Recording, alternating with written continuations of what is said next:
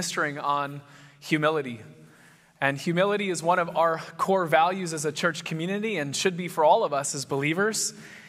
And Nathan jumped in and he started going through an example that Jesus gave us. He gave us the ultimate example of humility. And I just thought I would start by reading this scripture this morning. It says this in Philippians 2 8. This is where we were last week. It said, And being found in human form, he humbled himself by becoming obedient to the point of death, even death on the cross. I don't know about you, but I am so glad that the scripture doesn't stop here. This is probably one of my favorite passages when I read the word. Let's carry on. Let's see what else it says.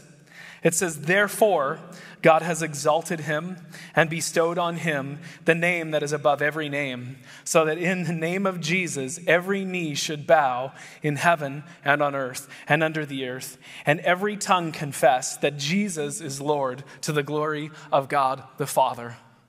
What a powerful, powerful scripture for us. What an incredible thing Jesus did on the cross. He became flesh and blood like you and I. He faced sin like you and I, and he overcame sin. And in so doing, he took our sin to the cross and he paid that price for you and I. This is my Jesus. He humbly went to the cross for you and I. You know, I was preparing for this week and I was reflecting on what was shared last week, and as Paul's passionately focusing on Jesus, but I couldn't help just pause for a moment and consider what the significance of what Jesus did on the cross was for me as an individual. And I don't know, some of you don't know me that well, but maybe you'll get some insight into, into my life today. You know, there's a, there's a song that we often sing in worship, and I have a hard time singing it.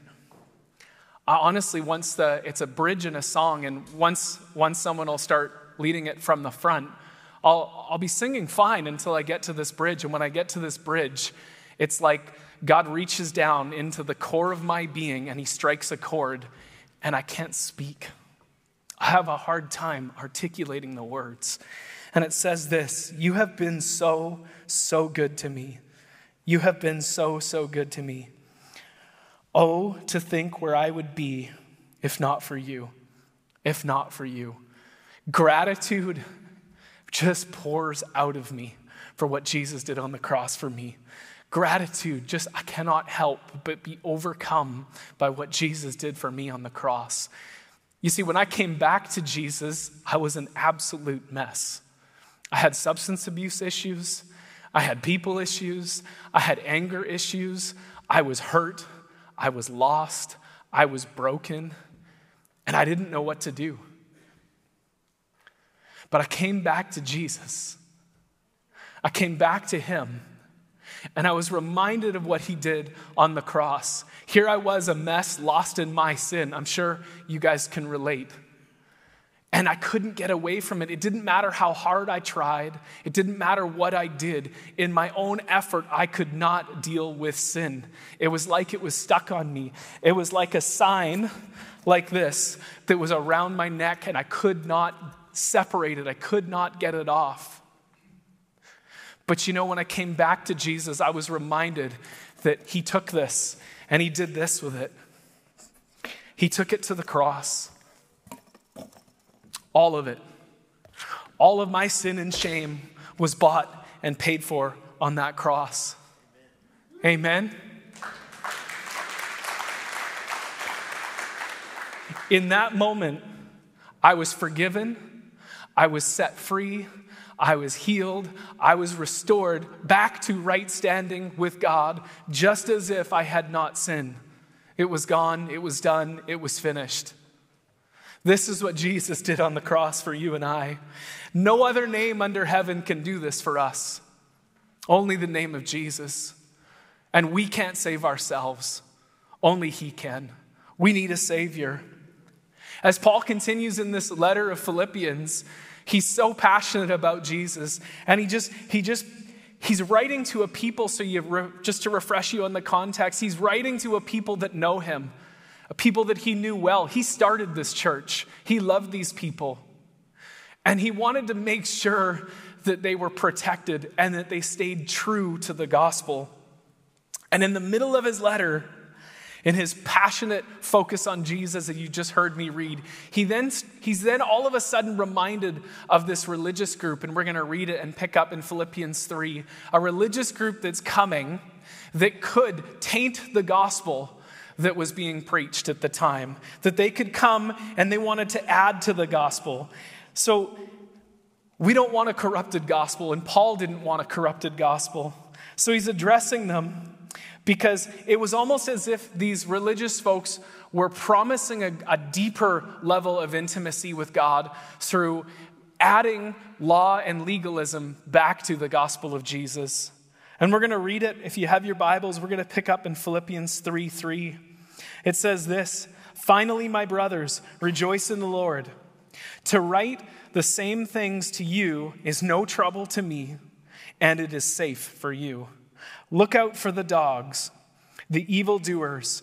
Look out for those who mutilate the flesh. For we are the circumcision who worship by the Spirit of God and glory in Christ Jesus, and put no confidence in the flesh, though I myself have reason for confidence in the flesh also.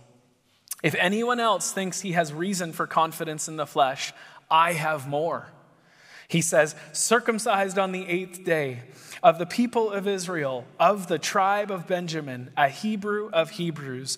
As for the law, a Pharisee. As to zeal, a persecutor of the church. As to righteousness, under the law, blameless. But whatever I had, Paul doesn't stop there. He says, But whatever I had, I count as loss for the sake of Christ. Indeed, I count everything as loss because of the surpassing worth of knowing Christ Jesus, my Lord.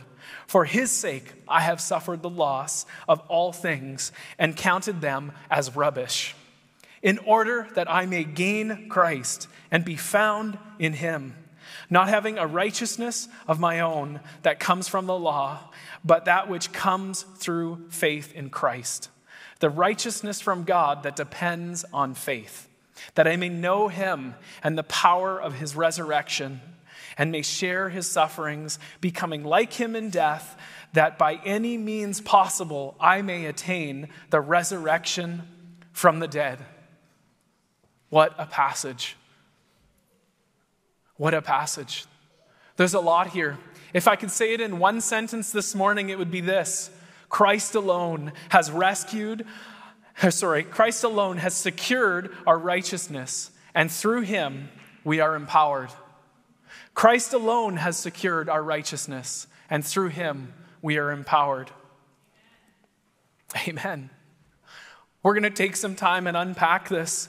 When I was reading this, the first thing I read that struck out to me, knowing the context and seeing how Paul is addressing these people, is that he is ruthless. He is going after religious folks, he is going after something that was trying to add to the gospel. What does he call them? He calls them dogs, evildoers, mutilators of the, of the flesh. I was reading it, I'm like, man, why is he so ruthless? Can you think of someone else that was ruthless against religious people? Jesus. Jesus was pretty ruthless. Why? Because religion does the opposite of what it intends and what it claims. It does the opposite. Let me explain. It claims to bring us closer to God, when in fact, it takes us further from Him. How does it do that? Well, it elevates law, it elevates human effort and things that must be done in order for us to get closer to God.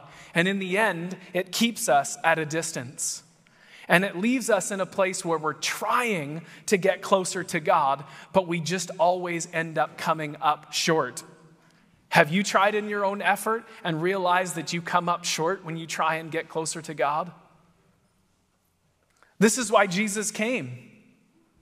Jesus came to fulfill the requirements of the law and to, and to keep that barrier not keep the barrier, to take the barrier and dismantle it so that there was no longer separation. Those of us that know the moment that Christ died on the cross, it says that the curtain in the temple that separated the lay people, that just separated the average person from the inner presence of being with God, it was torn. It was torn top to bottom, not bottom to top. It was torn top to bottom to demonstrate that this was something that God had done, not something that man had done from the ground up.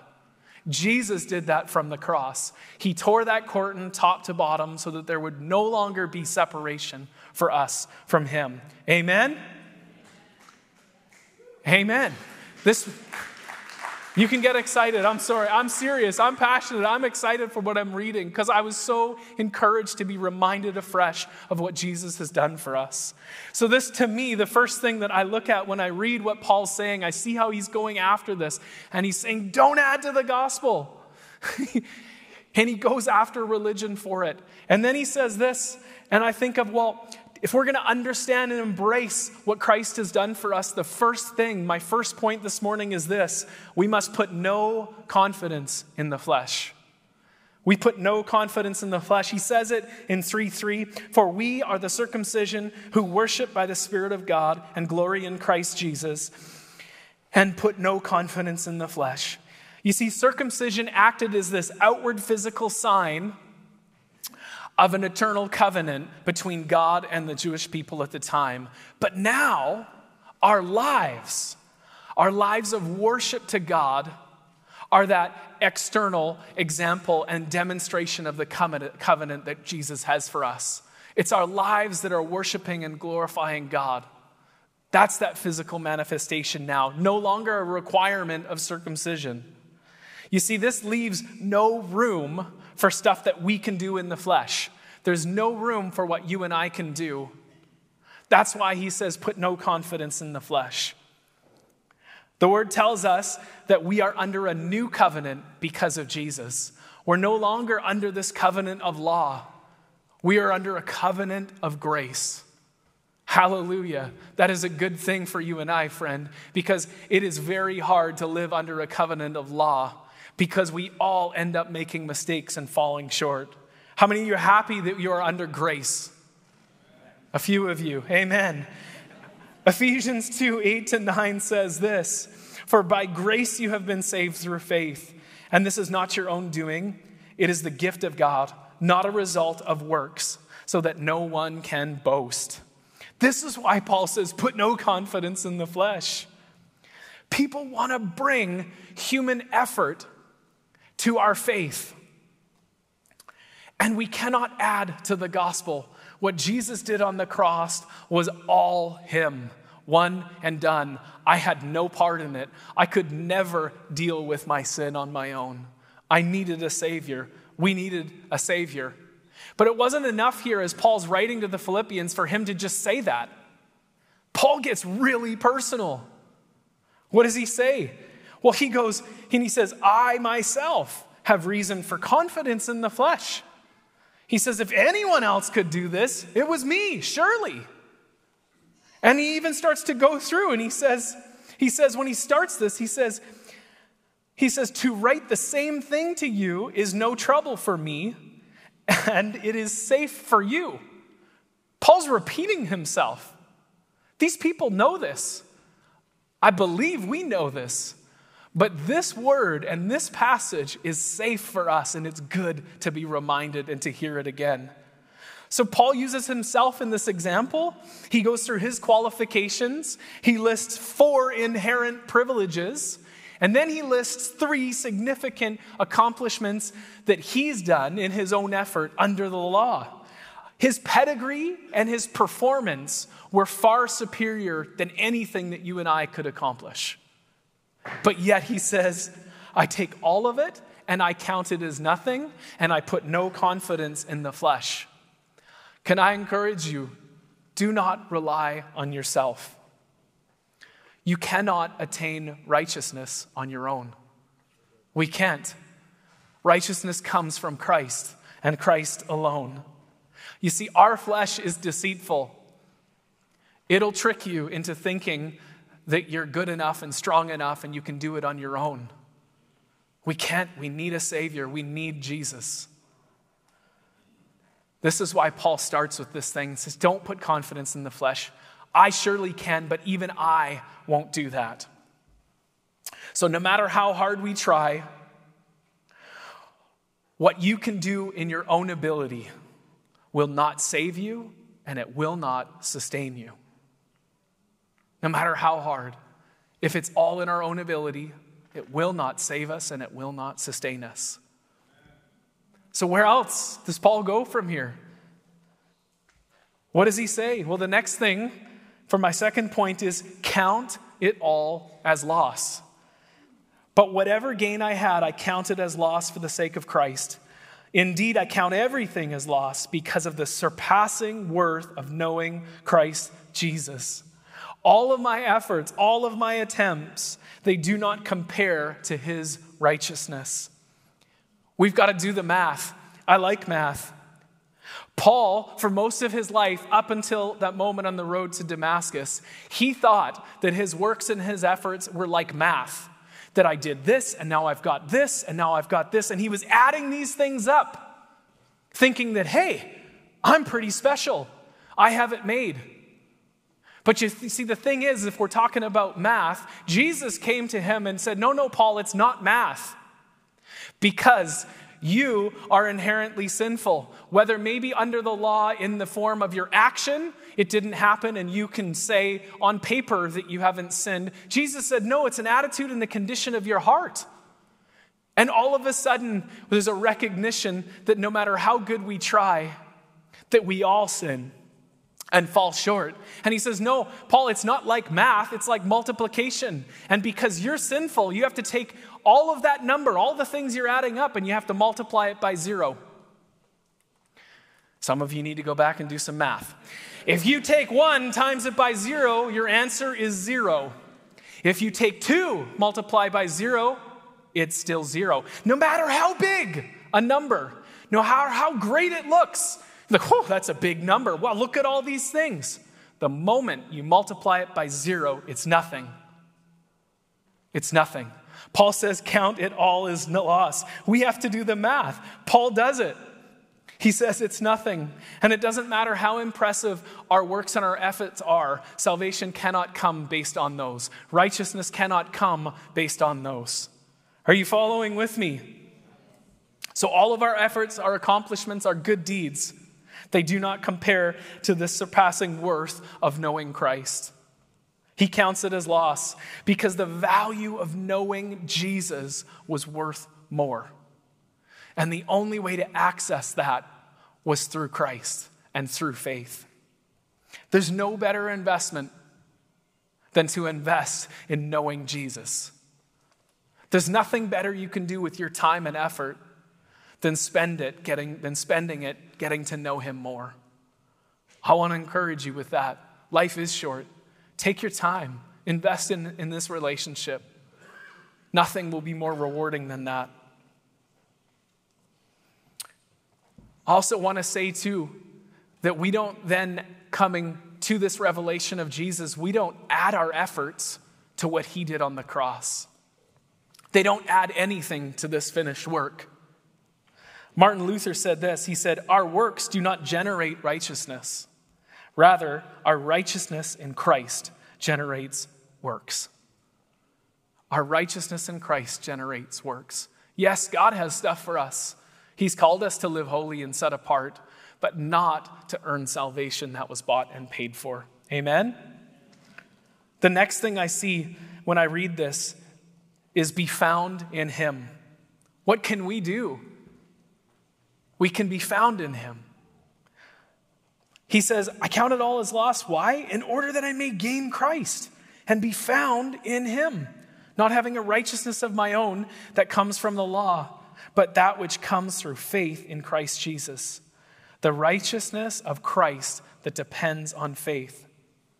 How can we get this close to God? How can we get this close to him? How can we gain Christ? How can we be found in Him? This holy and mighty and all powerful God, how can we come into His presence? The answer is righteousness. Righteousness means this to be morally right and justified, to be guiltless and blameless.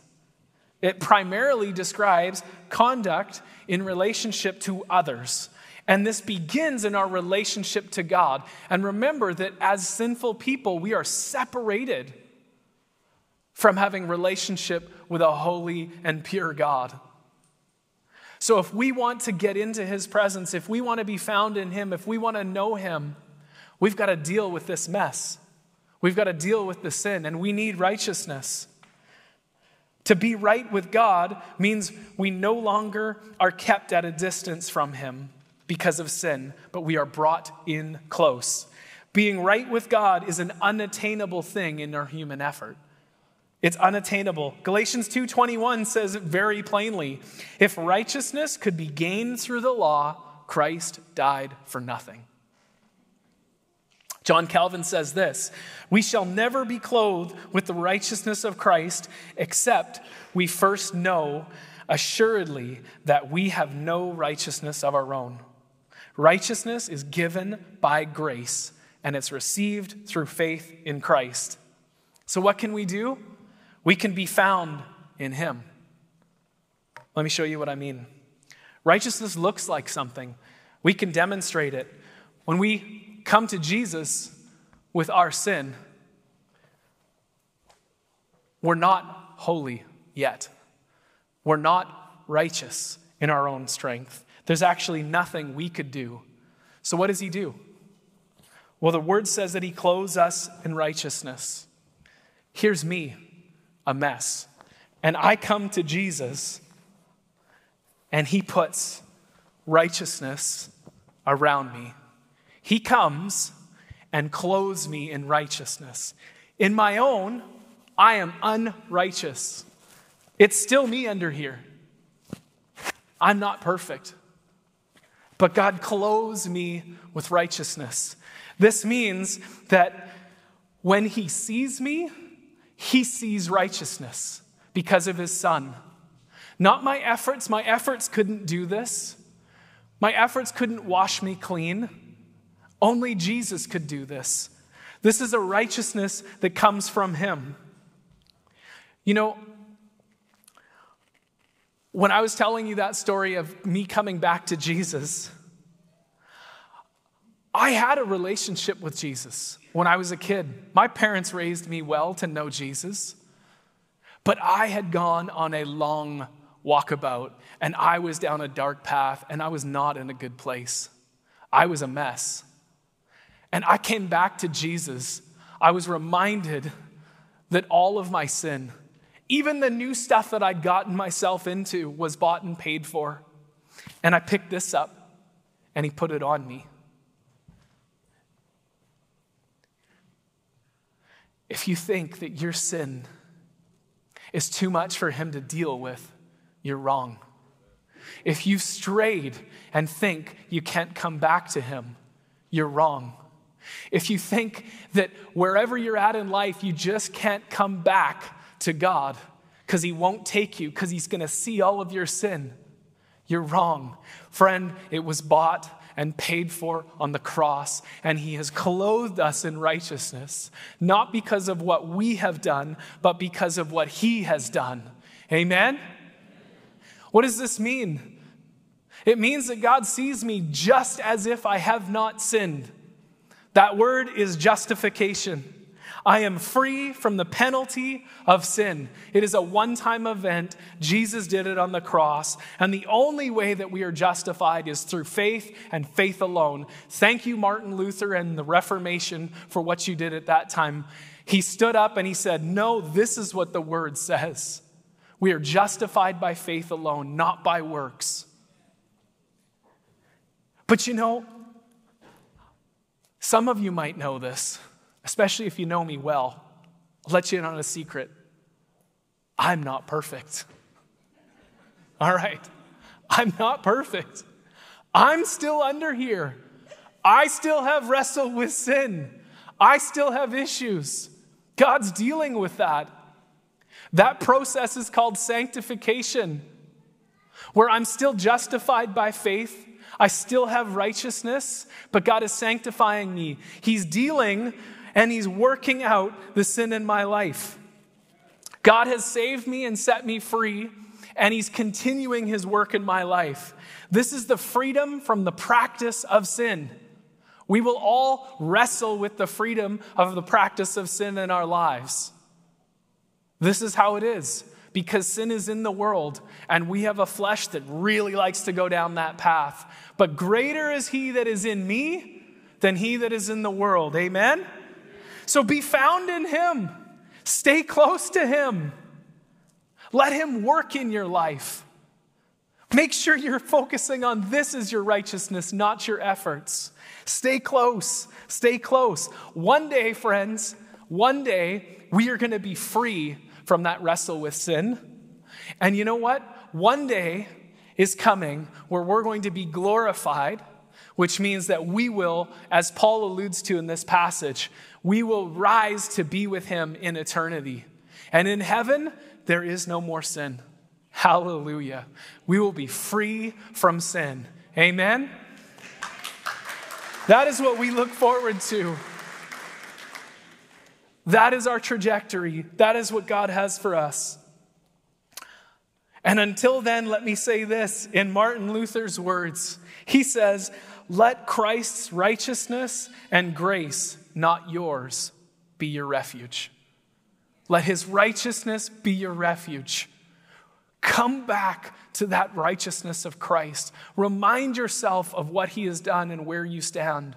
It's really easy to get caught up puffing ourselves up based on our efforts and our accomplishments and our ideas. But remember, friend, when we come to Christ, it's only his righteousness that allows us into God's presence and into eternity. That's why Paul said, I count it all as nothing. What we do in works, good deeds, the things in our lives, we simply do out of a response because we love and appreciate Jesus and what he's done for us. Amen? Why is it so important that we understand this? Why is it so important for us as believers to have this grounded in our faith? I think the last thing that I see as Paul talks here is that God wants us to walk in his power. In verse 10, it says, That I may know him and the power of his resurrection. To know him is speaking of intimacy and firsthand knowledge and experience. God wants us to have firsthand knowledge and experience with his power in our lives and through our lives. And I believe that righteousness was dependent on Christ alone so that we would always be drawn back to an intimate relationship with Him. The goal was rest- restoration to relationship with God. So, if there was any measure that we could add to salvation, well, then we might emphasize and focus on that. But because righteousness isn't in our own effort and it's only in Him, it brings us back to Him every time.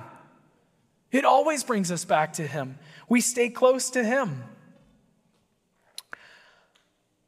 God wants to work through us and empower us. And we have a powerful message. I was thinking about this. God doesn't want us to keep this to ourselves. If you saw somebody drowning, would you let him? One time I jumped into the water and pulled somebody out who was having a hard time. And I don't know, I don't know how it would have played out if I wasn't there, but I couldn't stand by and watch. If you had the cure to cancer, would you just sit on it? Friend, I know it's hard to believe, but we have the best news, the gospel for people. It's better than both of these things because we all have an end that's coming. But there's an eternity that's coming and is waiting for you and I. There's an eternity that's coming for our city, for everyone that believes and chooses Christ as Lord and Savior, there's an eternity in heaven waiting for them. We have good news.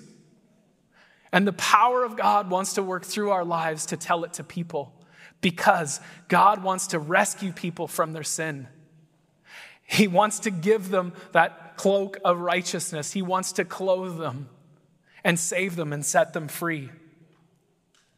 The resurrection power of Jesus is at work in us to rescue people from sin and death. Ravi Zacharias says this Jesus does not offer to make bad people good, but to make dead people alive. To make dead people alive.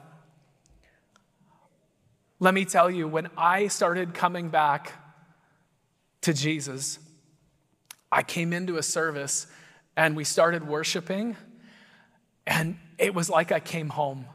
I was back in the presence of God, and I didn't, I could not believe, I was overwhelmed that He welcomed me into that place. I was overwhelmed that He welcomed me into that place, that I could come back into His presence, come back into intimacy. And God is looking to bring everybody into that place. It's for everyone. In Romans 8:11 it says that the same spirit that raised Christ from the dead dwells in us. That same resurrection power that welcomed me into his presence, that saved my soul and clothed me in the righteousness, that same spirit that's at work in me wants to work through me to reach others. God's rescue mission is now at work in my life that others may come to know what Jesus did. And He wants to work in your life in the same way. We can't escape sin without Him. People in this world cannot escape sin without Him, and we have the answer. We have it, it's Jesus. We have the answer. As a church, I think this really does bring us back to one of our core purposes which is to know Jesus and to make him known. And if we're going to make him known, we can't do it in our own strength and ability. We're going to need the power of the Holy Spirit. And he's given it to us. He's given us the power of the Holy Spirit so that we would be attentive to what he's saying and what he's doing because the Holy Spirit is on mission, on mission to bring people to Jesus.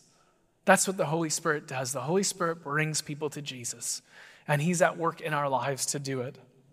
This is the church that God has called us to be a people that know where our righteousness come from, where righteousness comes from, who are humble, but yet passionate about what He's done, and that want to go out and bring people to the knowledge of Him. Oh, I just want to end by saying this. By God's grace, his righteousness has empowered us. By God's grace, His righteousness has empowered us, and we can do it. We can do it, friends.